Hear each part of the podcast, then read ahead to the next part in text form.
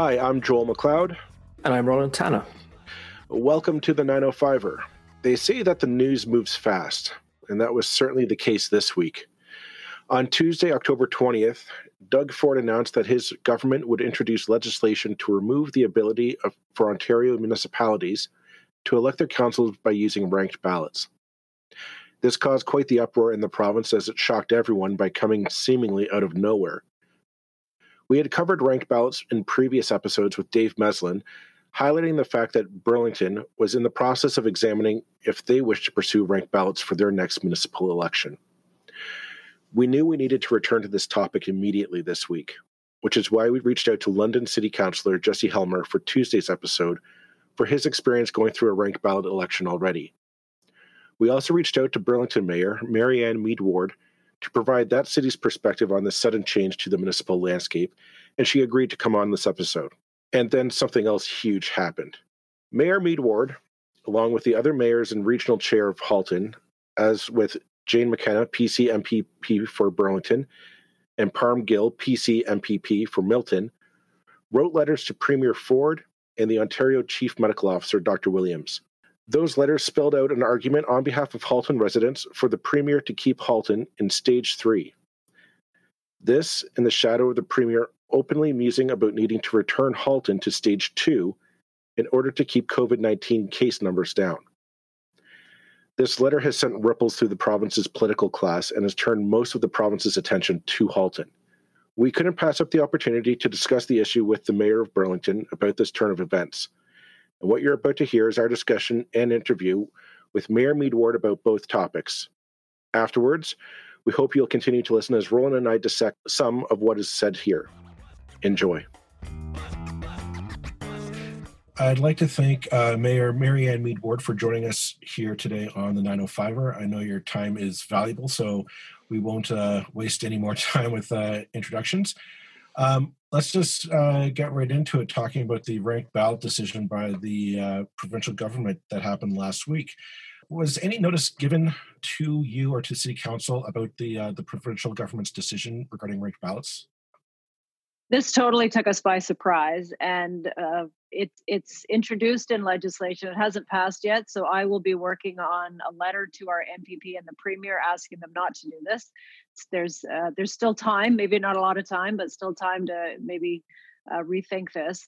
Uh, and we're uh, two of my colleagues are also working on a council resolution for our Monday council meeting coming up uh, to send the same message. So um, unless they sort of fast track this legislation, the confidence that residents have in their in their electoral system is critically important, and and it's worth the money we spend on it.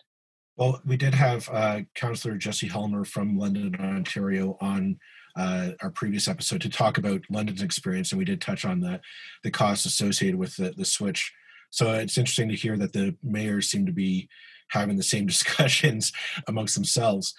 Why do you think the province decided that now, of all times, would be the time to change this law? I really, it doesn't make any sense to me. I, I, I really don't know. The arguments that have been provided don't, frankly, hold water. Uh, with me. Uh, we we have to run the regular business of the city at the same time as we are dealing with the pandemic, and that's going to continue for some time. So the world doesn't stop when we have a pandemic, nor should it. And so, uh, so that that argument that we all need to be, uh, I, I suppose the subtext is exclusively focused on COVID. We haven't been uh, throughout this pandemic because the regular business of the city needs to continue. Our residents uh, have uh, service needs that we will continue to uh, to address, and uh, and COVID's going to be with us for a long time in one shape or form. And so, um, so we just have to get used to doing two things. got to walk and chew gum here. Uh, You know, some of the uh, some of the other arguments that I've heard, we touched on the cost. Uh, you know, they mentioned the fact that the threshold hasn't been met in places like Kingston and Cambridge, and by that they mean the uh, minimum voter turnout threshold of 50%. And um, sadly, municipal elections don't get significant turnout. And I actually looked up uh, AMO, the Association of Municipalities of Ontario, has a great website, and they've tracked voter turnout on average back to 1988.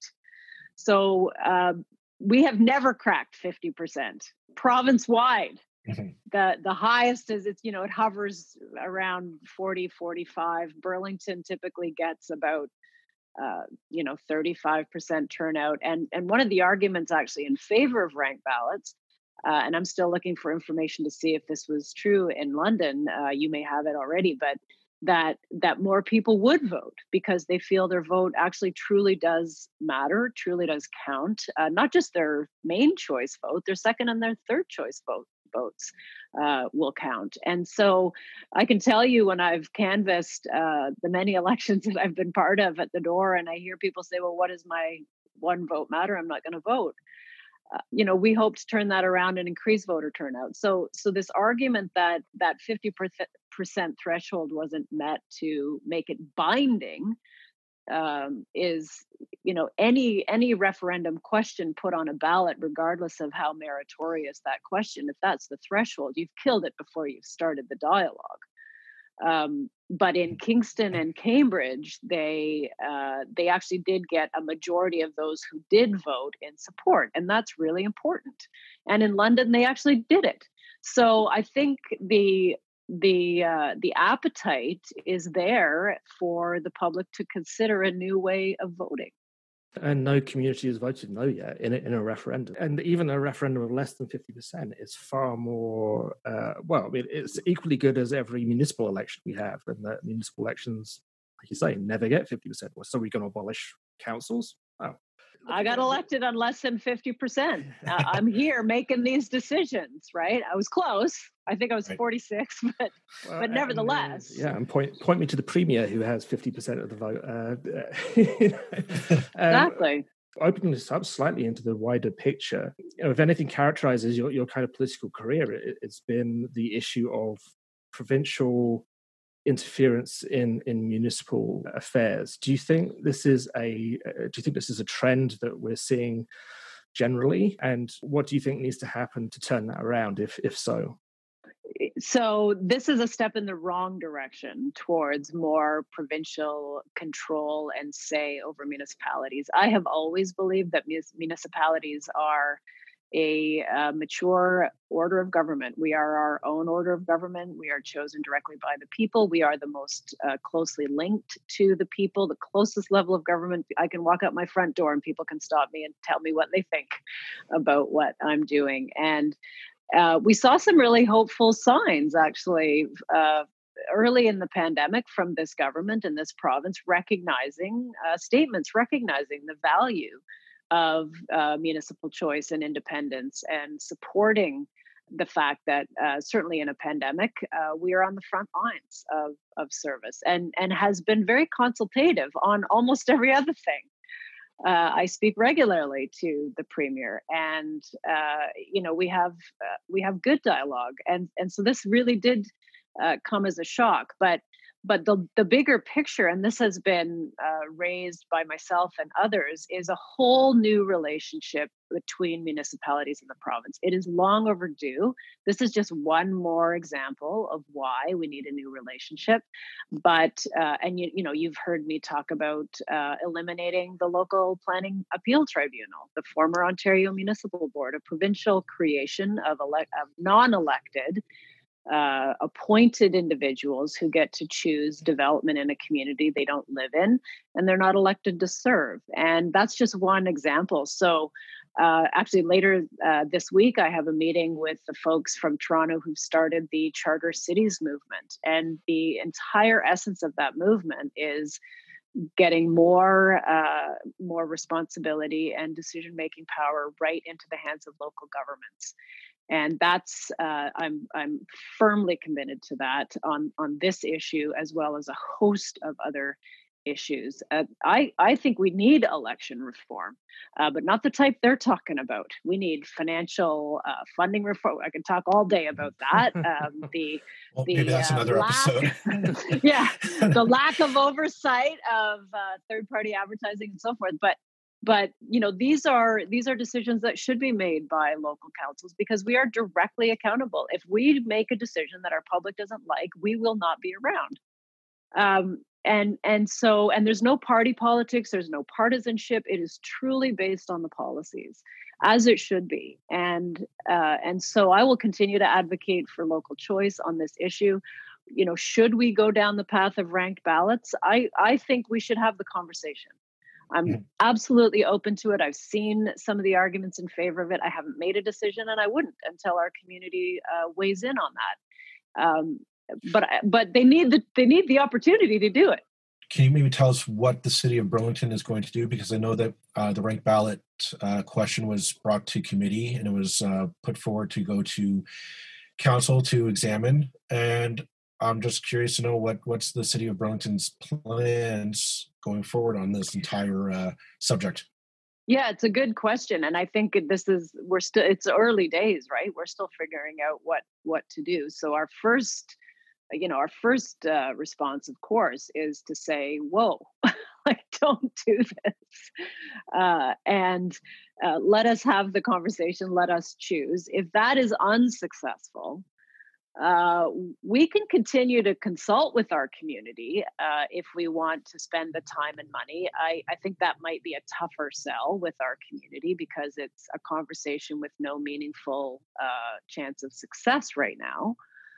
Um, so you know, so we'd have to weigh that. But the other option, of course, at any time, the city could put a, a referendum question on the ballot uh, to take the temperature to yeah. take the temperature of the public. It, it's an expression of we're interested in exploring this. And so if we get shown the door on this one and they're not open to to uh, giving us local choice on ranked ballots uh, we could still uh, put a question on the ballot that that also comes with a cost because you have to educate the public there's some additional things you have to do uh, in that regard and that ultimately would be a choice of you know a decision of the, the the entire council whether we wanted to go down that path but that is an option. Well you have two years to uh to plan that out i suppose. Actually only about one. You have okay. to put a question on the ballot the early in the year of an election but you have to tee it up before. So we'd have right. about a okay. year to make that choice yeah. Okay well, uh, we'll see what what happens uh, on that front. Um, while we have you here, um, we did want to uh, talk to you about the two letters that you signed uh, sure. to the premier uh, that you released on Saturday. Uh, one to one letter, or sorry, both letters were to Premier Ford and Dr. Williams, the chief medical officer for Ontario. One was from you signed your name with to Jane McKenna as well as Parm Gill uh, and the other was from all the mayors and the regional chair uh, of Halton. So we're all clear. Uh, starting off, was any official motion put forward by Burlington City Council to endorse these letters before you signed on to them? We uh, no, there there was no uh, there was no vote of council to to do that, and and that's not uncommon. I mean, the, mm. the mayor does speak on behalf of uh, of the constituency uh, mm-hmm. make statements on behalf of, of our residents. We certainly have heard from our businesses that they are not looking to roll back into stage two. So, uh, so I wear this one, mm-hmm. uh, but the public is with me. Right, uh, I have. I can tell you there has been overwhelming support uh, before you know, before the decision when we were hearing the rumors, uh, I, you know, people reached out and said, "Do what you can not to let us roll back," um, and and overwhelming support after those letters went out. And then when the decision was made, again another wave. We we've been trending on uh, Twitter, Canada wide, Halton, mm, yes, for have. the last three or four days, right? And if you look at the comments, it's overwhelmingly in support of uh, our simple request which was uh, make decisions based on the data and the criteria, which, if you look at the data, and I'm okay. sure they are, we don't meet it. We don't meet the health criteria to roll us back. And so, uh, so that was uh, so that was our message as mayors.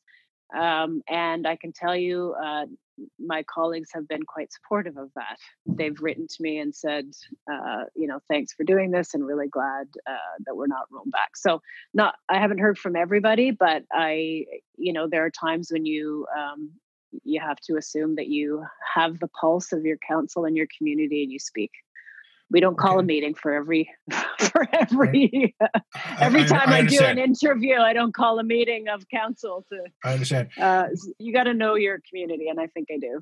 Uh, well, in want, fact i know i do on this issue. Well i want to talk about the letter um, from Jane McKenna, which you signed on to. In the letter, uh, and I'm just quoting here, even with our numbers continuing to decline, we understand that Halton's medical officer of health is pushing to move Halton region back to phase two next week, in line with Peel, Toronto, York, and Ottawa. And do you, so do you, are you disagreeing with Dr. Meghani's assessment of the situation? So, Dr. Meghani has never actually said to me that she wants us to uh, to stay in stage two. Um, and, and in fact, she has uh, publicly not recommended that either. So there's we're not offside with our public health official. Uh, there's no conflict there. And in fact, um, we uh, she issued some uh, recommendations about a week and a half ago when there were first rumors that we might get rolled back and then we weren't and then the rumors started again. Uh, she issued some recommendations uh, around a range of things but uh, most notably canceling fitness classes and um, uh, suspending gameplay, so it's only training and practice. We implemented that voluntarily in the city of Burlington within 24 hours. So we follow the, the advice and the recommendations of our medical officer of health. She has not officially uh, or publicly said uh, that she wants us to roll back into stage two. She issued a statement today simply reiterating her recommendations. And, and we implemented those so that we could avoid uh, rollback to stage two. So you still have the confidence. I absolutely confidence? have confidence okay. in our medical officer of health, and um, and I, my personal view, there is no conflict. Uh, I have great respect for her, and and the the the main point of the letter and why I put my name to it is we are simply asking for the decision to be based on evidence and for a targeted approach. I stand by that. That was the most important piece of the letter, and um, uh, you know there, there's not much more drama than that. And so, and and the you know that's what residents and the public are looking for. So the number that uh, dr meghani mentioned in her uh, presentation to the halton region i think uh, was it back on the 19th something like that? Uh, mm-hmm. she mentioned around 25 uh, case mark for the region.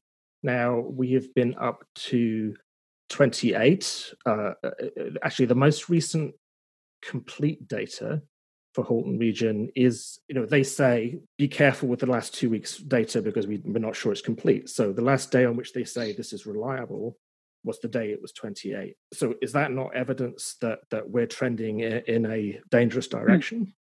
Well, certainly, uh, as she would say, and I would agree that this spike is concerning. There's no question about that. Does it meet the threshold of a blanket shutdown? No, so we want to, to see the numbers go in another direction. Uh, we had in in Burlington 10 active cases at the beginning of September, and uh, that spiked to now close to 80. So, uh, but we're still at 80 out of. Uh, and and that's now about 250 uh, for all of Halton, a population of 600,000.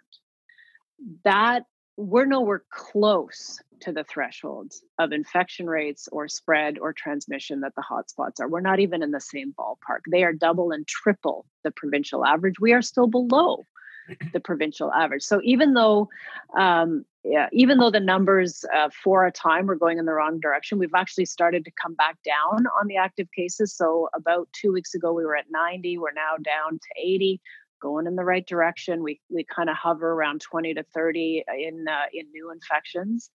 Uh, we are all watching that very closely, uh, but we have said that is not a reason to shut an economy down entirely and um, without evidence that the business years you're about to close, the workers you're about to send home with no income, that uh, that they've been the source of the transmission and and the evidence isn't there. So where the evidence was there around fitness classes and sports uh, transmission we shut it down.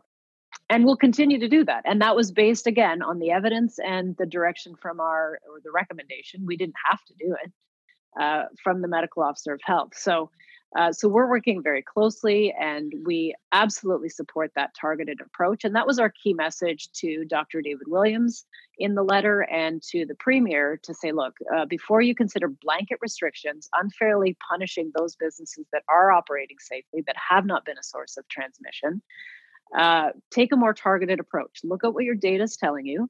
Where is the greatest risk? Based on what we know about the virus or the proof of uh, of transmission and take targeted restrictions or or targeted recommendations for doing those better.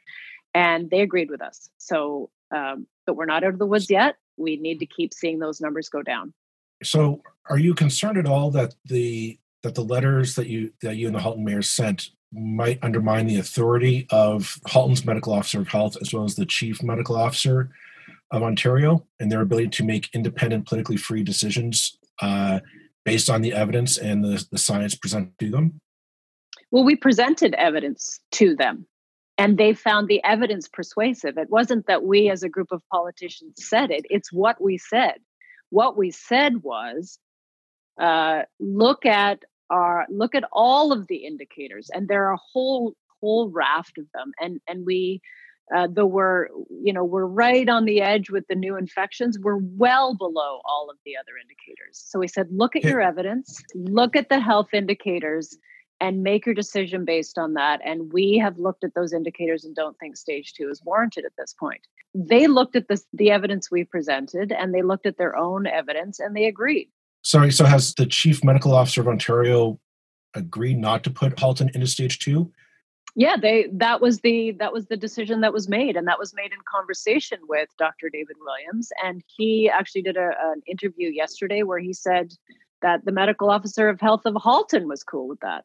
So you know that you know if you just read the headlines uh, you'll get a very um, skewed perspective of what's actually happening and what we actually did. We we uh, we said, uh, and I think it's quite reasonable, and we can all agree that decisions should be based on health evidence.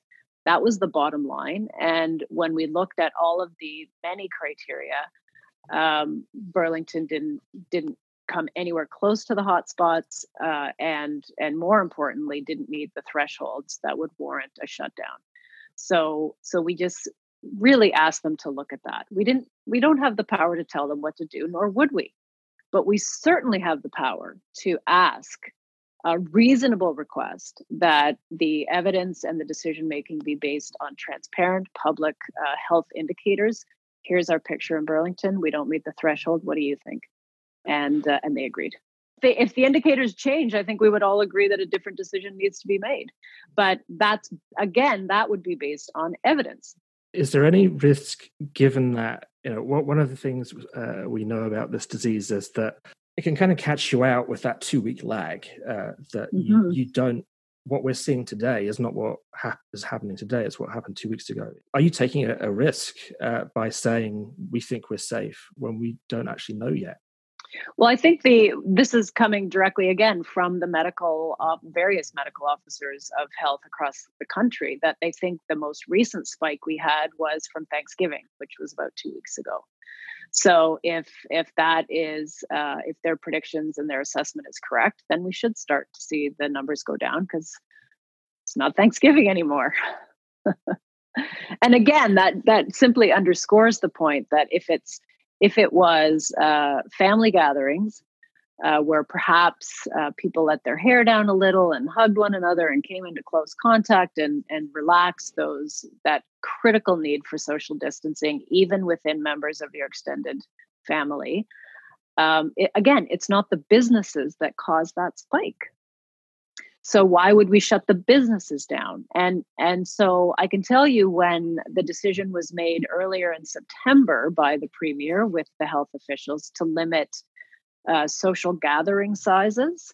So if you're having folks over for a party it's 10 inside. If you're in your backyard it's 25 outside. I can tell you that directly into uh, affected a personal friend of mine who had a wedding planned uh, with 50 of us in her backyard and uh, nobody could come we did it because the evidence was there that social spread in those kinds of, I'll call it um, unsupervised gatherings, uh, is where there's a source of, of transmission. And I supported that. We supported that as much as it was challenging on that day. Uh, because it was based on the evidence. It was a targeted, re- and that was a recommendation, by the way. It wasn't. It wasn't legislation. It was not legislated. Um, so, so that's the approach that we are increasingly asking for. And I, I, think early in the pandemic, when we were still trying to figure out what it all meant and and how it could spread, and then we learned about asymptomatic, and then we brought in masks and you know we now know a little bit more and i think in the early days people were just willing to accept okay, whatever the, you know, whatever uh, you want, uh, elected officials, um, you know, just just do it. Uh, now the public are saying, well, sh- you know, show me the evidence. Uh, show me the rationale. Mm-hmm. Show me the link to health indicators, and that's fair. That's reasonable. I support that, and that was uh, quite simply our request of uh, of the medical officer of health and the premier. Taking a step back on this one, what, what does it say that we are what eight months into this pandemic now. Um, you can correct my timeline if I'm wrong. It feels like it's been forever. Um, and we're still asking for a plan to live with this. We, we've we've been told by every medical professional scientist that says this is going to be our lives for the next foreseeable future. Um, are, like, wh- why is it that it seems that we're, we're, we're only stuck between open and shut? There's no living with COVID nineteen. There's no there's no effort being made to come up with a plan that businesses don't have to live in fear of we're either open or we're shut, and we'll let you know by the weekend. I'm going to editorialize here. Our economy can't function that way. Small businesses can't be operating. Mm-hmm. hey, maybe this weekend we'll shut you down. Maybe this weekend you can live to see another week. You wrote the letter. I'm just sort of why is it that we don't have a clear plan? We don't have a clear plan of guidance between our daily lives and our economic lives. We don't seem to have a plan to. Um, there's many people listening are shaking their heads, wondering why are schools forced to be 25 plus classes, um, and businesses are allowed to be restaurants are allowed to be open. I'm not putting this on you by any stretch. This is not your responsibility. I'm mm-hmm. more looking for your opinion mm-hmm. on this because uh, it seems that we're we're dealing contradictions in this, and we keep bumping into walls instead of finding a plan forward.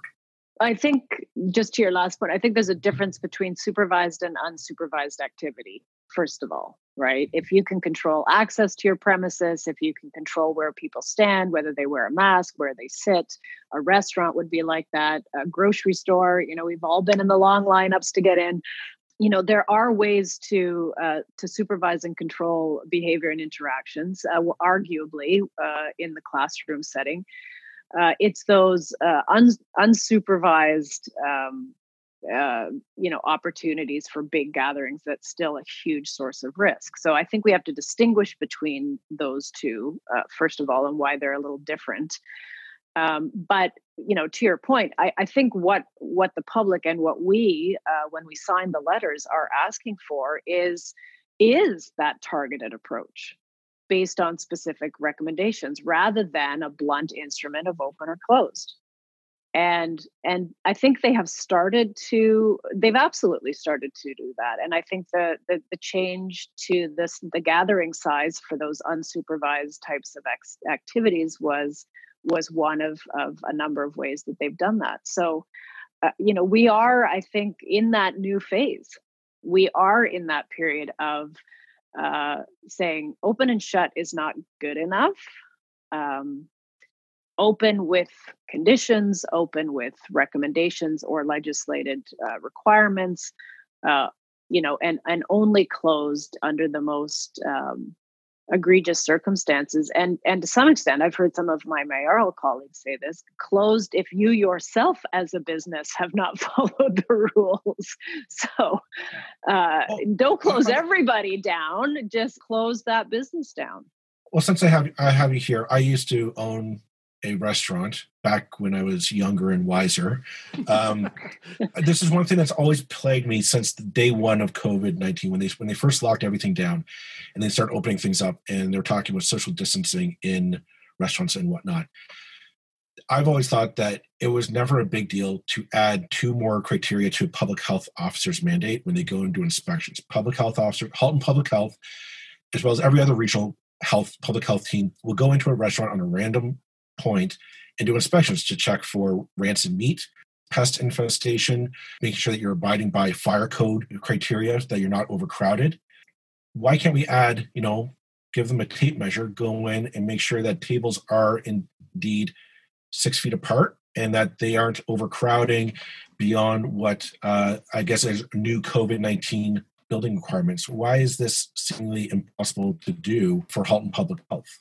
I, I, don't think it's impossible. I think it's a good suggestion, and and I think open with conditions uh, is is is the way we need to go. Open with restrictions where necessary, legislative requirements where necessary, voluntary recommendations uh, where possible. Mm-hmm. And I think uh, I, I think the community is supportive of that, and and also just not closing an entire sector.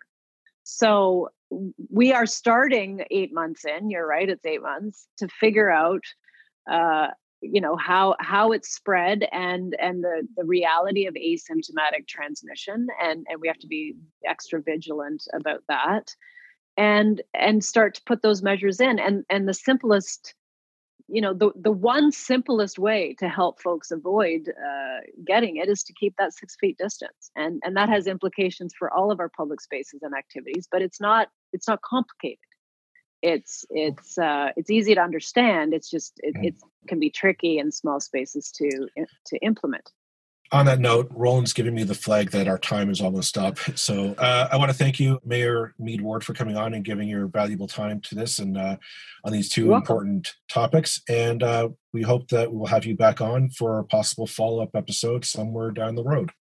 Anytime, happy to. Uh, anytime I can make it work uh, in my schedule, happy to accommodate. Thanks for your interest. Thank you.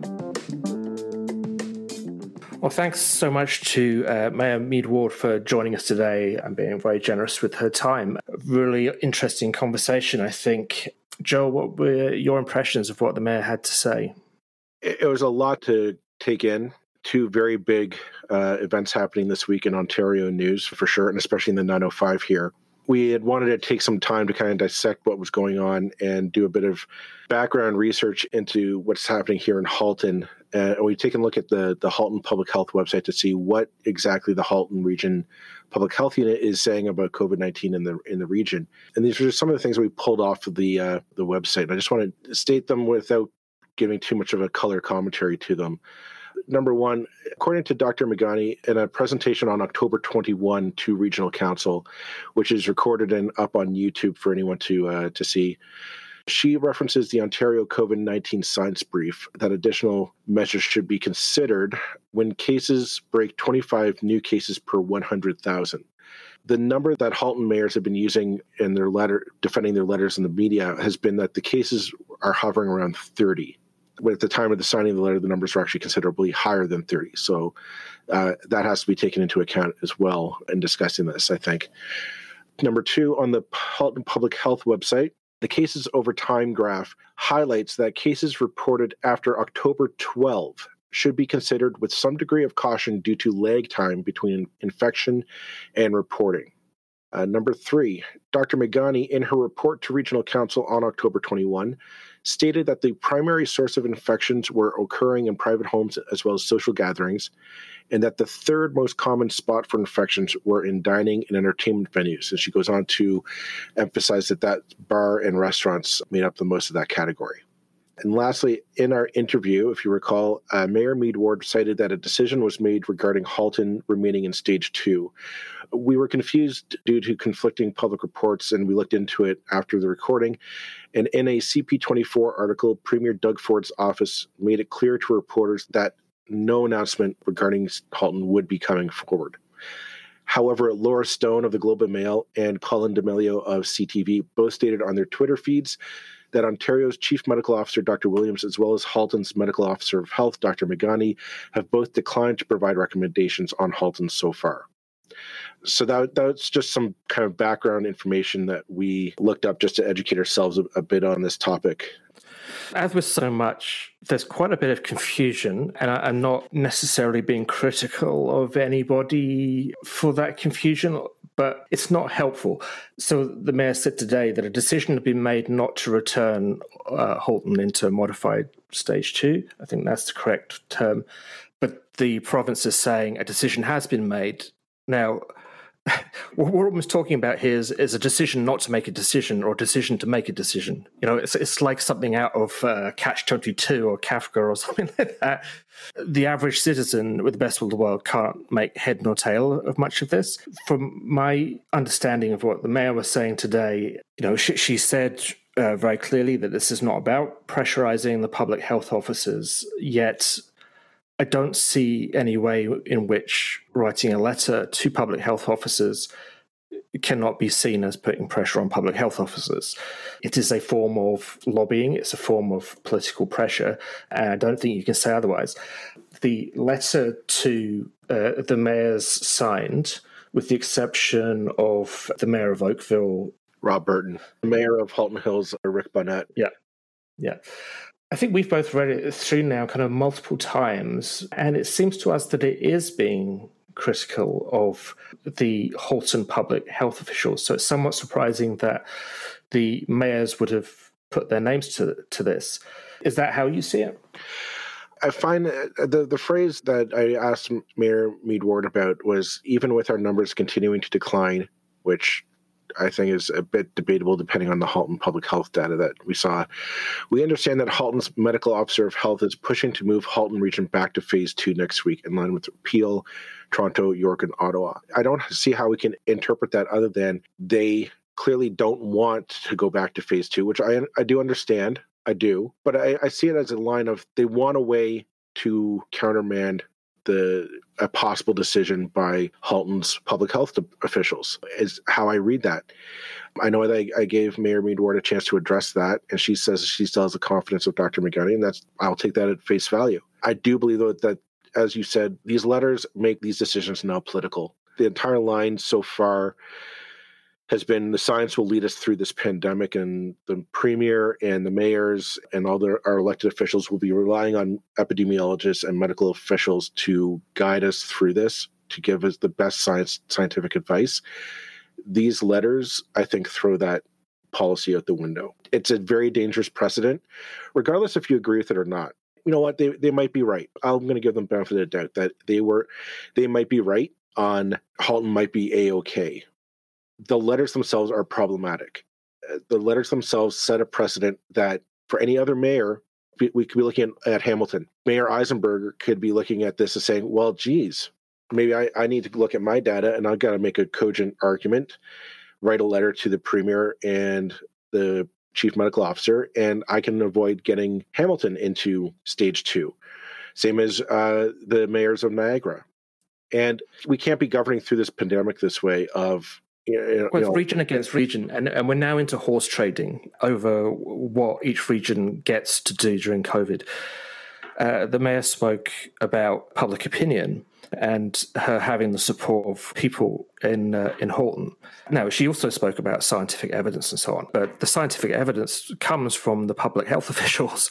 So, if you're questioning the public health officials, uh, uh you're questioning the scientific evidence the public opinion, whether it is overwhelmingly in favor of keeping restaurants open, and this is basically this whole thing is basically about restaurants. Let's face it, gyms are already shut. I believe public opinion cannot be relevant in a medical crisis. You know, either we're trying to protect people or we're not.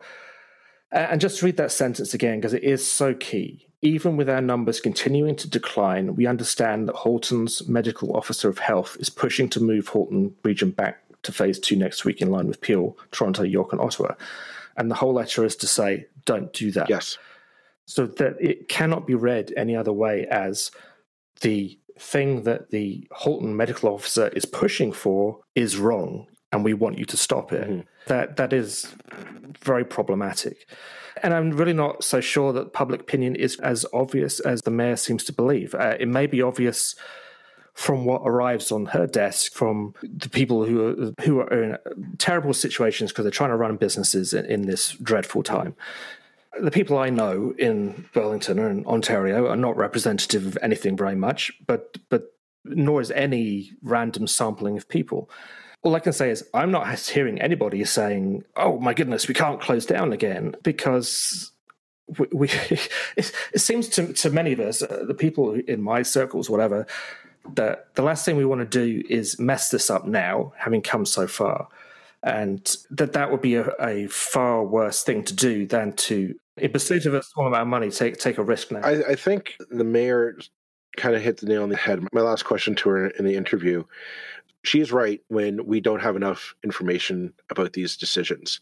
The letter from the mayors and the regional chair to the premier and, and the chief medical officer asking for clarity and a clear path forward and a clear plan to address COVID 19 and how do you keep businesses functioning and, and working in this pandemic, that was spot on. I fully endorse that and it's going back to our episode with Mike Gibbs uh, talking about communications is that we don't have enough transparency on this. We don't know why these decisions are being made. We can't be running this economy on an open and shut premise. You know, let's let's go as far as we can, well we can until oh numbers are too high. Okay, everybody shut down again. Businesses cannot run in this manner. I can't totally fault the, the mayors for wanting to do something. I get the frustration, and I know that they're getting phone calls and emails, and they're they're hearing from small business owners all over the region. They're worried about their livelihoods, and I get it. It's it's a terrifying time. You know that that's kind of where we need we, we need that leadership. I think these letters just muddy the waters a lot. I, I don't think this provides a clear path. My worry is that it sets a the premier has set a precedent of yeah, if you want your region to stay open, write some letters and, and give me a call and put some pressure on, and I'll do what I can to ignore the uh, medical science. Because here's the thing: what if they're wrong and numbers start climbing up? We say, yeah, numbers aren't are great now. The problem is the numbers are from two weeks ago. This isn't real time data. This is from two weeks ago, two three weeks ago, and even the the Halton's website is saying take these numbers with some caution. And we're basically saying, yeah, everything's great. We're going to ride out stage three for the rest of the pandemic. And I don't know if we can do that. If the communication from Halton has been the, the public health officer saying, it's true, Halton is not as badly affected as many other places. Depending where you are in Halton, it's far from a non entity. If you're in Milton, uh, there are really some quite high numbers in Milton. And yet, the mayor of Milton was one of the people putting his name to this.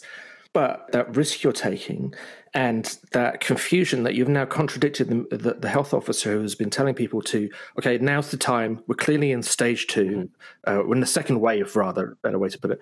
We're now in this clearly in the second wave. We need to increase our care and the number of isolating measures we're taking they have now muddied that message to basically say, Mayor Burton, basically saying, you know, we're different in Halton. We're a different kind of breed of people somehow.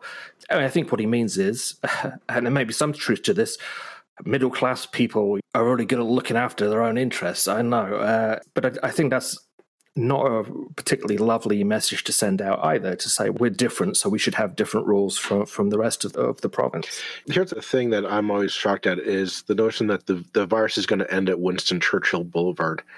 We've heard the the anecdotal stories i'm sure our listeners out there have heard from other restaurants in the area of people from peel people from brampton and mississauga even as far away as toronto coming out to our bars and our restaurants. We know that the before the gym shut down, folks with Good Life and LA Fitness memberships were leaving Peel to come and work in gyms in Halton. We can't be looking at ourselves as necessarily as an island in the storm. We, we, we are connected. It's a difficult time for certain. I get the mayors wanting to advocate on behalf of small businesses. I do. I just I think this is the wrong way to do it. I think the effort should have been put towards that letter from the regional chair, the region and the mayors asking for a plan a clear plan. And I think that's something that I think all the mayors and the regional uh, chairs around the province ought to be starting to step up and put pressure on the province of we need an actual plan, not this, let's see how far we can go before we have to shut down. Because you're going to kill the economy that way for certain. We need to find a way to live with COVID. We need to figure out what measures need to be taken and what tools small businesses need to make a transition into a COVID 19 centric economy. And yeah, I'm going to put it out there. The province needs to step up and put some money behind this and actually provide funds to small businesses to make this transition. Um, not just, well, buy some plexiglass and disinfect the hand terminal.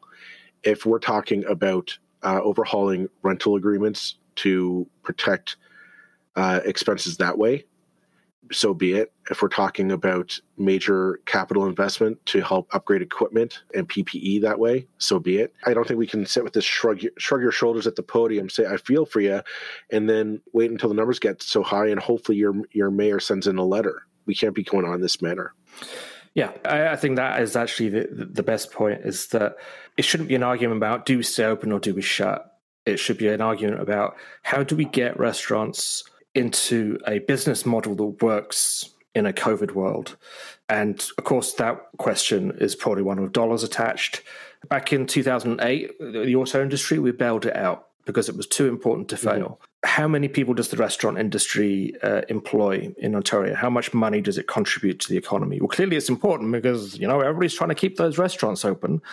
So uh, if it's not safe to do in a traditional model, you know, ultimately this is getting spread by people like Sam Oosterhoff having meetings at the Holiday Inn with his family and being a jerk. Yeah, I want to clarify for legal purposes, it wasn't a Holiday Inn. uh, I don't want Holiday Inn to come after us. They're very fine people, and they did not host Sam Oosterhoff's event. It was a small restaurant in Niagara Falls or Niagara region, I should say, and they actually posted the social media saying that they requested him not to him and his party wear a mask and social distance, which you know the photographic evidence proves they did not. So our leaders can't even follow their own guidelines. It seems. Well, actually refused. It's, it's disgraceful. However, uh, these are the two primary ways this was being driven. And until gyms were shut down, that was the third way. Gyms, restaurants, family gatherings. If those three things are controlled, this disease will go away. It cannot spread without the social interactions.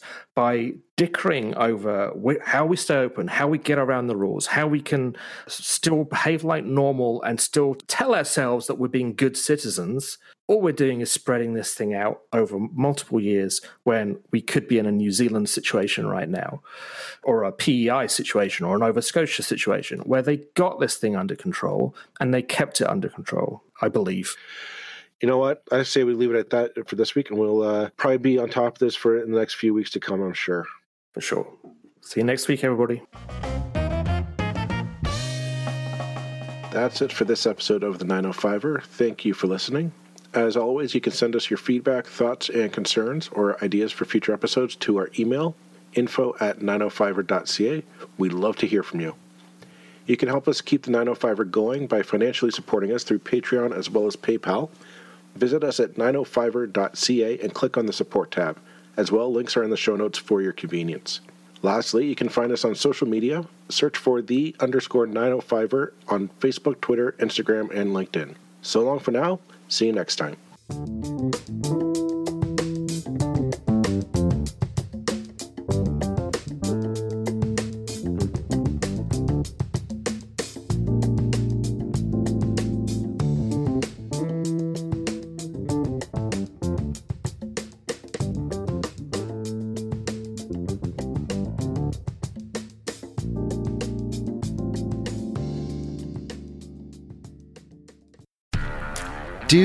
Did, will. The Story of People podcast is now available on the Crier Media Network. The first five episodes are here and feature some incredible guests that fit into one or all three of those categories. Ready?